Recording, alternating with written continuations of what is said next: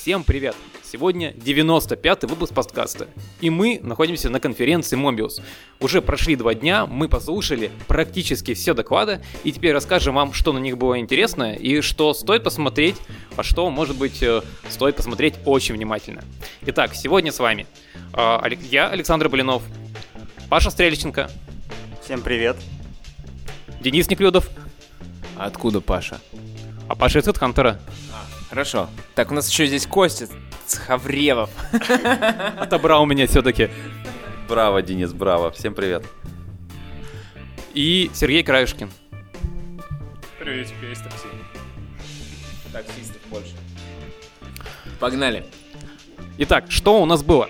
Все началось э, с кейноута, и на кейноуте был Андрей Бреслав. И он рассказывал про эмпатию в IT. Про этот доклад мы уже все рассказали. И он, по-моему, не изменился с э, того самого времени, когда мы его записывали. Также Андрей был в тех же роскошках, э, рассказывал также про то, что люди должны чувствовать. В общем, э, если вы его не посмотрели на AppsConf, то можете посмотреть его в Мобилусе. Он был в первом зале, а в первом зале была трансляция.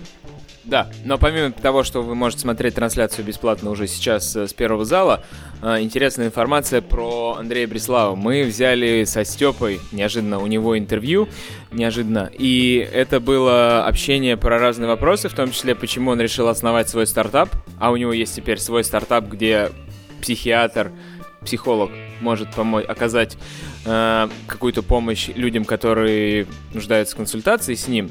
Это было очень полезно. Э, и мы его спросили, как он теперь выделяет время, и он сказал, что, во-первых, мотивация была создать стартап, что он понял, что Kotlin — это круто, что миллион людей пишут на нем, что его это очень радует, но он хочет чего-то нового и менее связанного с разработкой. И так он основал другой стартап, хоть он и все равно айтишный стартап. А, и вот эта тема его прям прет, и он этим занимается все больше и больше. Но мне кажется, его надо звать прям в подкаст и расспрашивать его все-таки про Kotlin, что мы со Степой попытались сделать. Мы его расспросили за Flutter сказали, когда Dart почему разрешили Дарту существовать, почему не добили. Но он сказал, что никаких планов вроде как нету заменить Дарт во Флаттере.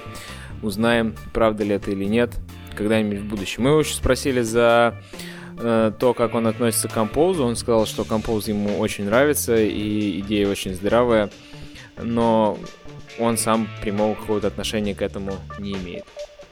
Как же на конференции сейчас без MVI? И к нам приехал Ханнес Дорфман, который был его, ну, пожалуй, прародителем, то есть он изобрел этот термин. Собственно, о чем он рассказывал, Паш? Спасибо, Саш. А... Спасибо. Окей, а, собственно, да, доклад был про MVI, то есть про то, как очень, очень здорово писать тесты, если у тебя архитектура построена на стейтах. Ребята рассказали о том, что вот они сделали архитектуру, они сделали стейт-машину, потом они показали, как они ее реализовывают, то есть там стандартная функция рендер, стандартные экшены, как это все через RX у них работает замечательно. Потом они перешли наконец-то к тому, как они пишут теперь тесты. Тесты они пишут, в принципе, похожим образом. А, вот э, сегодня был доклад про, от э, ребят из Касперского, про то, как они там пишут тест-кейсы, про то, как у них есть небольшой блок before test. И Ханас тоже показывал то, что они вот ввели в своих тестах специальный блок precondition, в котором они накидывают state э, перед тестом, чтобы потом его дальше проверять. Что они вообще делают в, в этих тестах? Они э, делают какой-то экшен, какое-то действие на экране при помощи обычного эспрессо. После этого они проверяют state, который у них получился. При этом они еще сделали вот какую штуку, что они посылают state во view, там у них есть специальный subject, который это view, после рендера этот view рассылает всем подписчикам. В тестах они подписываются на этот state и проверяют э, в итоге типа состояние полученное и всю историю этих состояний. Вот, собственно, про это был доклад. Доклады про архитектуру всем надоели решили сделать доклад про тесты, который на самом деле был про архитектуру. Ну, забегая вперед, не один доклад был еще про архитектуру, просто были такие же скрытые подсказочки. А следующий доклад был тоже немножко про архитектуру и рассказывал его сам Костя, и это было про то, как э, поверх уже существующего приложения взять и воткнуть э, ретрай диалог. У тебя вот, я не слышу твой, подка... твой доклад на AppsConf, что-нибудь поменялось с того времени? А, Нет, в докладе ничего не поменялось. Единственное, что я бы хотел потом получить фидбэк какой-то. Я чувствую, что я достаточно сильно нервничал. Еще здесь совершенно другая сцена. Такая там свет софитов, ты не видишь зал и думаешь, что ты в каком-то космосе летишь, что-то кому-то рассказываешь, такая гробовая тишина. Денис еще поделится, как там на шутки реагирует в этом зале. В общем, было довольно тяжело выступать, но надеюсь, что я смог донести основную идею, потому что после меня там завалили вопросами. Кажется, что кого-то зацепило. На самом деле у Mobius, вот что мне очень нравится, то, что фидбэк такой очень честный. Вот э, я рассказывал свой предыдущий доклад, тоже на Mobius, и меня прямо, вот некоторые сказали там клево, некоторые были такие прямо аргументированная критика, и вот э, за что я люблю Mobius, э, что его аудитория очень честно отвечает на то, что понравилось, а что не понравилось. Еще что касается доклада Кости, то, э, как всегда, не верьте всем спикерам и всегда проверяйте э, ну, то, что говорят, потому что вот такой подход, э, он э, подходит, когда ты хочешь быстро поверх зафигачить что-то. Но с другой стороны, если ты будешь э, рассказ проектировать все с нуля, то, наверное, строить, стоит строить обработку ретрайт диалогов и ошибок уже э, как часть дизайна приложения, и это, может быть, будет э, чуть э, более элегантно. Или нет, тут зависит да, от того, насколько вы умеете проектировать. Был ли кто-то на э, карутинах? Нет, никто не был. У меня коллега был, соответственно, на этом докладе, но так как мы уже карутины используем у себя в проде, он сказал, что это водный доклад, и все было знакомо. И для тех, кто уже использует карутины, нового что-то не узнаешь. То есть это продолжение а, маркетинга карутин, что надо их пробовать. И я всем рекомендую действительно их пробовать, потому что штука отличная. Карутины пробовать надо, вот, а также нужно еще уметь э, хорошо отстраивать э, ваш градл. И э, на на настройке гридла много из нас уже, по-моему, съели собаку. Вот, собственно, кто посетил доклад Степы? Я вот был на параллельной секции, а на докладе Степы был я был на прогоне Степиного доклада, я не ходил на него, я был на другом.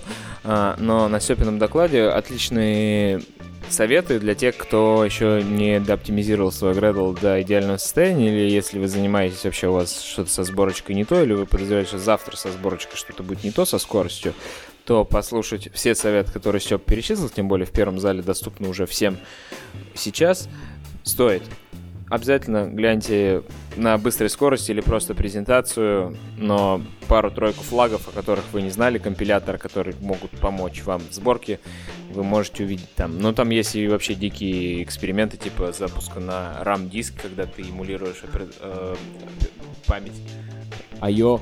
на операционной, на оперативной памяти вместо того, чтобы запускать. Когда перестань вращать мой микрофон. Когда ты запускаешь сборку, и все файлы сборки лежат не на диске, у которого медленный input-output, а в оперативной памяти. И это тоже дает там метрики ускорения, которые Степа показал. А, а мы с Сашей пошли на доклад Энди Дайер из Золанда. Золанда это такой как это, Ламода, да, по сути говоря, э, европейская, и они рассказывали про Server-Driven UI, который мы все собираемся записать отдельный выпуск, э, и, в принципе, у него был интересный рассказ, они так сильно заморочились, у них главный экран — это лента с разных форматов, это ресайклер вертикальный, ресайклер горизонтальный, постоянно во все стороны крутится, вертится, картиночки с разными одеждами, соответствующими вашему вкусу показывает, и задача его была в том, чтобы весь этот э, сложный конструктор передавать сервера и каждый раз формировать. И они написали рендер engine, который с сервера определенный протокол данных получает и рисует. И самое интересное, что меня поразило, они еще сделали, помимо этого рендер engine, э, editor, в котором они не просто редактировали вьюшки, как они выглядят, там прям layout эдитор, который вот вживую сделал, который вживую позволяет продукт-менеджерам накидывать вьюшки и располагать их. Так помимо этого еще там есть домен, модель э, данных, как у них лежат на сервере, и вы можете перетягивание, подобно тому, как вы это делаете в Xcode, э, со сопоставлять, какое поле в какую вьюшку будет рендериться. И это, конечно, интересно, необычно, и они говорят, что это реально работает. В общем, очень интересный доклад, интересный опыт, мне понравился. Комментарии? При этом не нужно излишне романтизировать э, вот э, это сервер рендеринг, потому что у него есть одна фундаментальная проблема. Нет, даже не WebView, там нативные, там нативные компоненты, там э, все по-честному, даже ребята стараются там, э, хотят потянуть там Flutter или композер, который собираются выпустить. Нет, проблема вот в чем. То, что когда мы делаем отдельные виджеты, то они независимы друг от друга. То есть, если мы сформировали ну, какой-то там бизнес-логику, что хотим по нажатию кнопки скрыть какой-то другой виджет, то мы не можем это так просто сделать. Для этого нам нужно написать виджет-обертку. И вот его как раз нужно будет э, задеплоить в Google Play, раскатить на всех, и тут уже прелесть этого подхода теряется. То есть э, эта штука очень ограниченная, и э, вот какие-то прямо супер крутые разнообразные приложения на нем будет очень тяжело делать. То есть нужно будет очень долго прорабатывать tooling про Степин доклад еще хотел сказать, что многие пришли такие, думали, ну наконец-то мы узнаем какие-то новые рецепты, как ну, типа ускорить, ускорить build уже. А он говорит, ну блин, ребят, ну все рецепты как бы старые, они на Gradle.org есть, и типа я просто полирую сверху какие-то еще дополнительные последние проценты выжать из build а. Ну, а некоторые просто пришли такие, блин, может, нормально можно. В общем, это прям именно дожимание. То есть, если вы уже все сделали, все стандартные техники, там, типа, индивидуализации и всего такого, при этом, ну, раз уж мы вернулись к этим докладу, нельзя сказать, нельзя не сказать. Я собрал фидбэк с, с слушателей, и они все были поражены то, что можно взять и выключить Android плагин и подсунуть вместо него Android э, Jarnik. И у вас тогда ускорится компиляция. То есть не будет э, там всех э, лишних затрат, а просто вот будут те стабы, которые нужны, чтобы, собственно, что-то могло скомпилиться. Да. Идем дальше. Дальше у нас был мистер стендап Йонтон Левин. 640 килобайт должно хватить всем, назывался его доклад. И этот доклад был о том, как э, Йонтон рассказал, э, как же устроена память в Android и почему Out of Memory существует. А, Костя меня спросил, говорит, стоит ли Дэн пойти на него? Я, говорит, его пропустил, я что-нибудь новое узнаю. Я говорю, Костя, если ты такое не знаешь, тебя стоит уволить с работы. Потому что а, если вы там 3 плюс Android разработка занимаетесь, вы, скорее всего, уже знаете, там, как хип стек устроен, какие ограничения, почему не вся память телефона выдается на одно приложение, а, как сохранять стейт, как восстанавливать стейт. А, но и как работает GC, и чем GC на разных версиях Android отличается. А, но именно как summary материал, я считаю, Йонтон проделал отличную работу, и в в режиме Android Академии он точно должен публиковать больше подобных материалов. Мне было очень именно радостно видеть такой summary. Ну и я слышал отзывы об этом докладе, что так как он последний в программе, ну имеется в виду перед закрывающим, он был очень хорошо поставлен, то что его было слушать не напряжно, и все расслаблялись и понимали и вспоминали все основы андроида.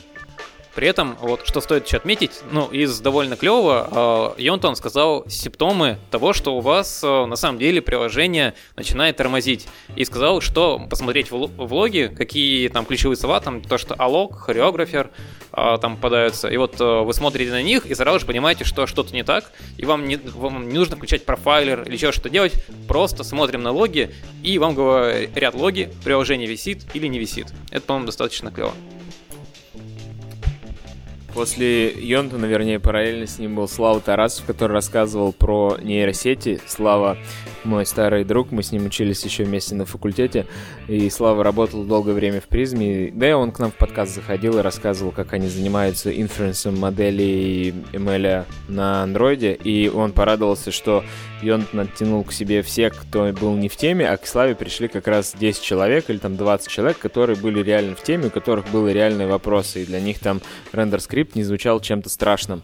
А, и они с ним поговорили от души, поэтому я тоже с радостью посмотрю этот доклад, и я думаю, что такие доклады очень полезны с точки зрения не на широкую аудиторию, но зато когда кто-то соберется делать очередной ML э, реализацию ML на андроиде, он сможет обратиться к этому докладу, когда он будет доступен публично, посмотреть его и что-то вынести для себя. Ну и, конечно же, прийти на конференцию и поговорить со Славой для многих это тоже очень ценно.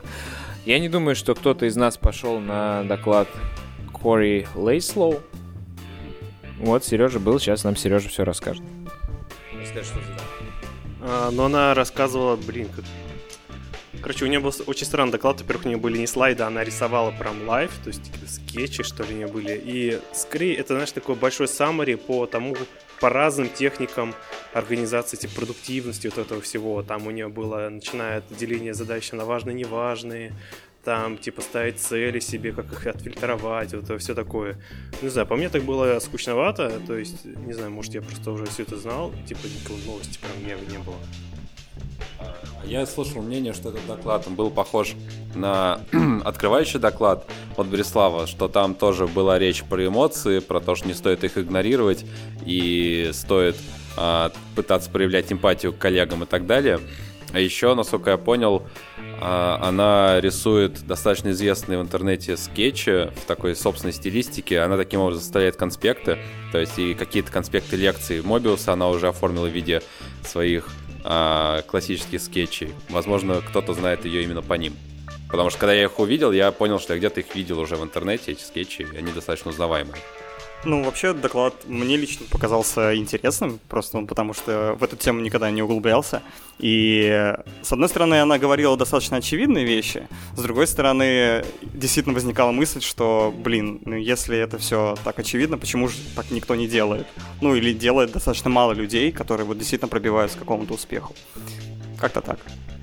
Собственно, на этом первый день закончился, все пошли на автопати, и после этого были еще боу-сессии. И на боу-сессиях э, обсуждались э, самые сокровенные вопросы. Это сколько получает Android-разработчик? И самый главный вопрос, э, а, где получает больше в Москве, в Питере и андроиды или ios И... Или, или в Израиле, да. А, и, в общем, мы поняли то, что выгоднее всего работать, ну, по тому, как сказали приглашенные эксперты, iOS-разработчикам в Москве. И что интересно, кстати, было замечено, что Android-разработчики, несмотря на все, получают среднемедианное выше, чем iOS-разработчики по статистике, соответственно, рекрутинговых агентств. Да, но потом мы с Йонтоном вступились в эту дискуссию, и весь конструктивный диалог пропал, потому что мы начали топить за то, что каждый разработчик должен требовать от своего работодателя, чтобы ему платили опционы за смену работы, ему платили сайнап бонус. И... Да, зарплата это не важно, а потом там, ну, там какие-то начались какие-то фундаментальные вопросы обсуждаться. В общем, вылилось в холивар, на то он и был в сессии, потому что наступил уже 23 мая, и пора было нам идти на следующие доклады. И тут у нас два доклада, которые шли параллельно. Первый это DDD в мобильной разработке, и все пришли за своим DDD. Я пришел за Document Driven Development, Саша пришел за Design Driven Development. А что же оказалось на самом деле? Оказалось про то, как э, на самом деле... Э, блин, домен, да, домен... Э, Domain Development, да. Все верно. Собственно, как э, строить э, свою разработку, отталкиваясь от э, бизнес-моделей. То есть сначала вы проговариваете все с продукт-оунером, как у нас устроен бизнес, потом э, делаете такой доменный свой модели, а потом поверх него уже строите взаимодействие. Собственно, немножко другой взгляд на, пожалуй, на чистую архитектуру, потому что все, все-таки в парадигме чистой архитектуры рассказывалось. Собственно, если эм, вы еще не вкусили э, чистую архитектуру и то, как э, правильно строить бизнес-логику, то можно посмотреть на этот доклад, просто взгляд немножко с другой стороны. Следующий доклад э, был от э, никому неизвестного парня, и даже не могу прочитать фамилию, Ник... Никлюдов Денис. Вот. Доклад для тех, кто вдруг боится, что из пяти разработчиков у вас в команде станет 200 разработчиков, и что делать заранее. Расскажешь, что было? Нет, я не слушал, к сожалению, доклад. Меня отвлекли, попросили постоять на сцене. А, но пока я стою, я до этого смотрел доклад, похожий на швейцарской конференции. Идея доклада в том, что а, задача была показать, какие практики хорошо использовать и закладывать в фундамент, и как, что стоит ожидать от роста масштаба. Мне было приятно слышать фидбэк от ребят, у которых 10 человек в команде, и они уже все эти практики делают, и они тоже были рады, что совпадают по практикам э, с командами в 70 человек. Там было много всего перечислено. В принципе, вы можете посмотреть слайды или презентацию, абсолютно разные, вплоть от архитектуры до каких-то нюансов на CI или как работать с дизайном. э, маленькие мелкие советы, даже там нюансы с RX Java связанные, но концепт и главный посыл был в том, что если вы понимаете, что завтра, скорее всего, этот бизнес выстрелит в многомиллионный продукт и будет огромная аудитория пользователей, и вы будете еще наращивать фичи, желательно построить хороший стабильный фундамент. Но в кулуарах мы закусились с, Йонатаном за э, такую тему, что он говорит, что если бы все разработчики на старте продукта строили хороший фундамент, то они бы проигрывали все равно своим конкурентам, которые рядом с ними стояли и просто делали тяп-ляп, но зато очень быстро. И когда бизнес стартует, невозможно делать красивую и хорошую архитектуру, э, думать о будущем, когда у тебя на носу конкуренты и ограниченный бюджет поэтому тут идет война. Но все равно в рассуждениях дальше мы с, Кот, с Йонтоном пришли к тому, что на стадиях инициализации проекта и завоевания рынка, возможно, да, но как только проект становится более-менее стабильным, все равно многие забивают и продолжают вертеть какой-то ерунду на вентиляторе, а можно взять и уже начать закладываться на огромный рост. Как раз вот что ребята из э, облачных документов, моих документов мне подтвердили. А, кто-нибудь ходил на фантастические плагины, где они обитают? Очень интересный доклад. Я думаю, Стопудов Паш ходил, потому что он его и рассказывал. Паша, чем был доклад? А, доклад был про то, что писать плагины несложно, про то, что, во-первых, ну, как я рассказывал о том, как их вообще писать, как начать это делать, какие профиты вы можете с этого получить показал просто несколько практических задач, которые мы вот решали у нас в HeadHunter. И э, в итоге дал несколько советов просто начинающим плагиностроителям. Паш на самом деле очень скромный, он э, очень хорошо разобрал всю там э, DSL, там дошел до AST языка, собственно, доклад был очень хардкорный, и я думаю, то, что слушатели его ну, не успели переварить, потому что информации было очень э, много. При этом э, ко мне вот после доклада подходили эм, слушатели и говорили, во, вот это нифига как круто. Это как раз то, что, э, собственно, я обещал на своем докладе на Mobius на прошлом про многомодульный сказал то, что вот будет доклад, вот можно его как раз посмотреть. Следующий доклад был про реализацию кэш-сообщений ВКонтакте. Да, я считаю, что это был один из самых топовых докладов, но, возможно, мое мнение предвзято, потому что ровно очень похожей и близкой задачей проектирования сейчас я занимаюсь у нас в роботах. А, соответственно, Александр Сорокин из ВКонтакте рассказывал, как они у себя реализовали кэширование сообщений внутри чата в приложении и какие задачи там становятся. Я когда смотрел доклад, он прям говорит, вот такая проблема, а мы вдвоем с коллегой сидим и такие, о, точняк, у нас ровно эта проблема, и мы сейчас думаем, как ее решить. И дальше он рассказывает, как ее они решили. И у меня такое сложилось впечатление, что я могу взять его презентацию, распилить на фичи-лист и сразу закинуть к нам в жиру, чтобы по нему идти. Вот. И всем рекомендую посмотреть, потому что очень основательный доклад с разбором действительно сложных кейсов, потому что если подумать, что такое приложение ВКонтакте, сколько там пользователей, становится понятно, что это не какой-то pet project, где просто на Firebase запилили чатик очередной. А там действительно серьезные проблемы, и под нагрузкой все тестировалось, и были рассказаны также нюансы, как оптимизировать уже те самые последние несколько процентов, выжимая последний э, из вашего Android девайса, то есть как собрать SQLite с собственными флагами, как это все оптимизировать, как правильно транзакции запускать в базу данных и так далее. Мне очень понравилось то, что они рассказали, как они выстроили именно хранение данных, и клево, что у них сначала, когда они построили, типа, по уму, как учат по учебникам, вот сколько нужно таблиц баз данных, а потом они взяли и деградировали вот всю эту схему баз данных до, там, буквально 3, 4, 5 таблиц, но при этом пожертвовали э, вот как раз э, той самой академичностью в силу перформанса. Вот э, это было, мне кажется, ну, довольно сильно. Я не знаю, кто-нибудь из вас ходил на доклад параллельно идущий про инструменты по защите пользовательских данных, но, насколько я видел э, слайды, это опять сборник хороших советов для тех, кто еще не интересовался темой, где как сохранить там всякие секьюрные шифрованные хранилища, сертификат пинг и то, то, то, что мы обсуждали в подкастах про безопасность и не раз. Поэтому хороший сборник последних обновлений по этой теме. Вряд ли что-то новое там вы узнаете.